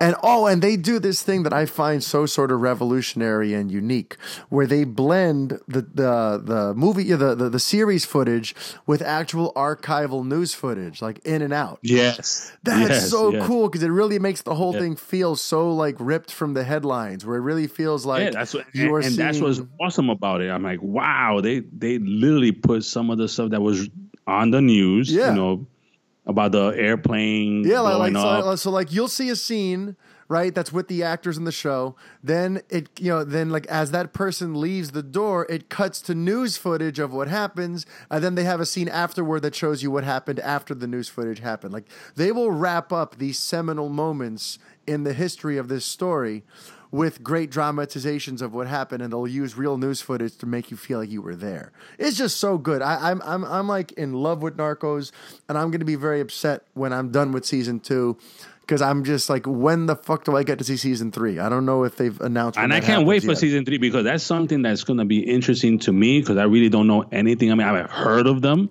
but I've never really. Don't spoil it for me, carajo.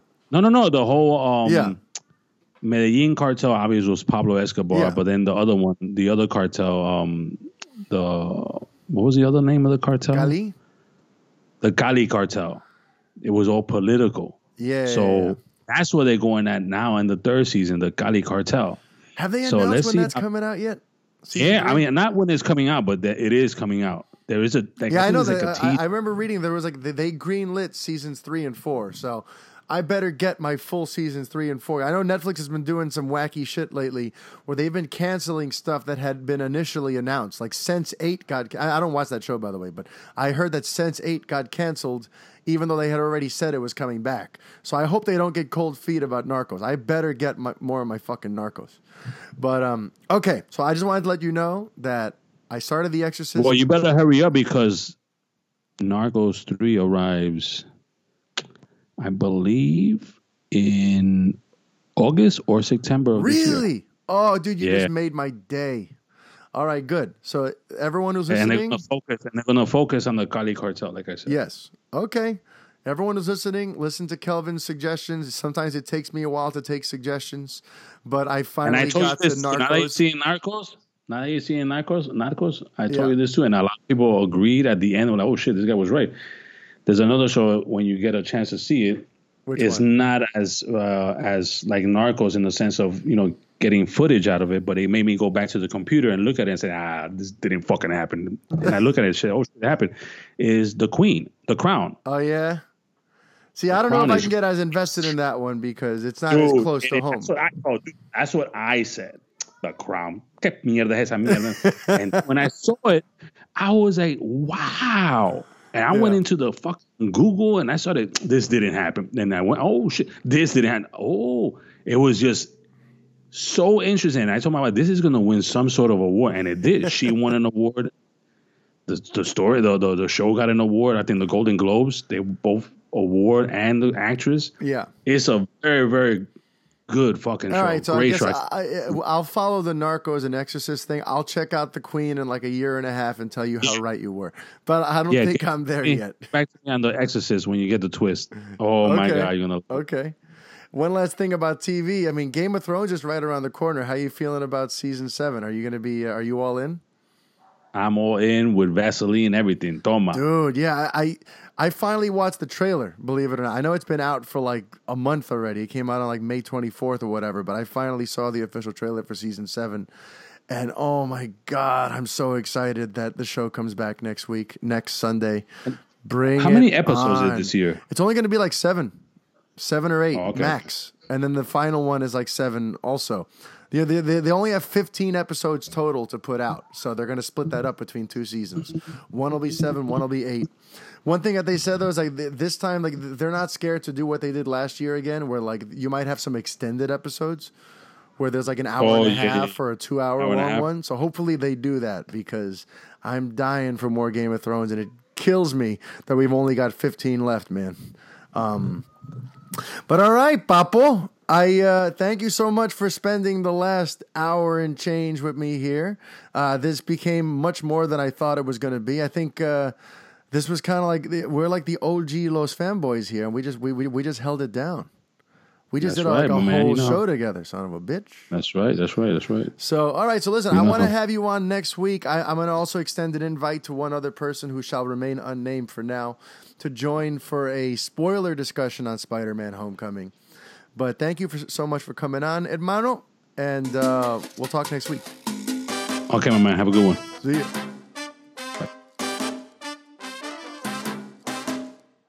All right. So that went a little longer than I expected. I got a little more than I bargained for there from Mr. Chavez, which, by the way, guys, if you don't know, he's the founder of Latino Review, and he's the editor-in-chief of the SplashReport.com. So he's been dropping some hot scoops over there lately. So definitely check out the SplashReport.com. So now, before I let you guys go, a couple more orders of business. I have an El Fanboy question here to answer. Mr. Varola has been very patient. He asked me a week ago, and I was supposed to answer it, and I kind of just forgot. So basically, he knows I'm lukewarm on this Han Solo movie, and he wanted to know what's a Star Wars story that I would like to see. What is a Star Wars tale that would get me to the theater and actually get me excited from its inception, unlike the Han Solo movie, which has had me rolling my eyes since its inception? It's hard to say, because what I want is going to sound funny. What I want has already sort of been done, just not well. And I don't mean in terms of specific storyline. I mean in terms of the thematic story arc that I'm thinking of. So first of all, in terms of an era, it would be uncharted territory cinematically.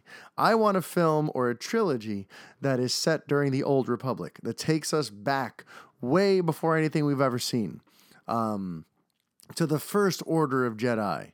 To takes us back to where there's there can be no overlap between characters. The only chance of seeing someone that we know is maybe in the third movie of this trilogy. We would meet Yoda for a couple of seconds as a little Easter egg, since these Star Wars movies love to tug at the nostalgic heartstrings. But I want something that basically goes back, like a whole other era prior to anything we've seen. There are no Skywalkers. There are no Kenobis. Fuck all that. I want the Old Republic. I want something that feels almost like a cross between like a samurai or a Western, that shows how things came to be. And I would love to essentially follow the story of the first Sith. I would love to see the first person to discover that you can be evil. The first person to discover that with these force powers can be turned on their heads and actually become more powerful if you use them for devious means instead of heroic means. And it's funny, like, technically we already saw a guy fall from grace. You know, we saw in the prequel trilogy, we already saw Anakin sort of cover that sort of arc where he starts as a good guy and ends as a bad guy. But to me, it's not quite the same because they tried to make him very sympathetic when he becomes the bad guy in Revenge of the Sith. He's not really a villain. And so for me, I would love to follow a story. It takes place in the Old Republic and almost feels almost like Breaking Bad, where you see Walter White one way at the start of the first movie. And by the end of his arc, he's a fucking bad guy. You know, of course, in Breaking Bad, he does ultimately sort of redeem himself. But for a while there, you know, his Heisenberg thing, he becomes like a legit villain. And I would kind of like that. I would love to see a trilogy that follows the first Sith, the first guy to be seduced by the dark side. What are the origins of the dark side? How does he stumble upon what it could mean to turn these force powers into something evil? Or maybe evil predates the Jedi. Maybe the Sith predates the Jedi and he discovers this. And what is the source of that? So I would love to follow a story of the first Sith that takes place during the Knights of the Old Republic era. I don't know if there's been a book that is already sort of, you know, I don't do any of that extended universe stuff. I've never read any of the graphic novels said about Star Wars. I don't know anything about, all I know about is about the movies. So if this is something that you've heard already, I'm sorry if it's repetitious, but that's what I would like to see. A movie that takes place much before anything we've seen so far that follows the first time someone has that fall and have a character that's written really well and performed really well that starts off one way and ends in an unrecognizable fashion. As I'm saying it now, no, I don't want to go there. I don't want to. That would tie it into the original trilogy and stuff that we've already seen. I don't want to do that. So hopefully that answers your question. I also want to take some time to... I got 2 more reviews. So I always promise you guys I'll read your reviews on the air. And if you have not yet taken the time to write a review, please do so. They mean so, so much to me. And they help the show grow. And that's what I want. I want this puppy to grow. So we got 2. One is, it's called Love to Disagree with MFR. And this comes from iTunes user EJS1275. He wrote, by the way, I love his preface. He goes, "This is my second attempt at a review. Apple may have blocked the first one for profanity. Oops." I love my fucking listeners. Okay. He wrote, "I was bummed when the other podcast MFR was on, came back from hiatus, sans the man himself. He and Kellvin helped make that show great, and it sorely misses him. I tried the new version and find it unlistenable. One new host in particular is podcast cancer." Jesus Christ. "I found out late in the game that MFR never left the scene and started El Fanboy, so now I'm zipping through the shows I missed. Mario is a great host, easy to listen to, and has an unmistakable passion for genre movies. That being said, I disagree with him about 90% of the time. Especially when it comes to the DCEU version of Superman, I find that Snyder's interpretation of Supes is every bit as heroic, inspirational, and aspirational as any other. One only needs to pay attention. There is more to Superman than the Donner movies and the Big Blue Boy Scout. I will debate this till I drop, but I digress. Disagreeing is okay. Living in an echo chamber is boring, and I would much rather spend my commute being challenged on my ideals than just going through the motions. At any rate, congratulations on the show and keep up the great work."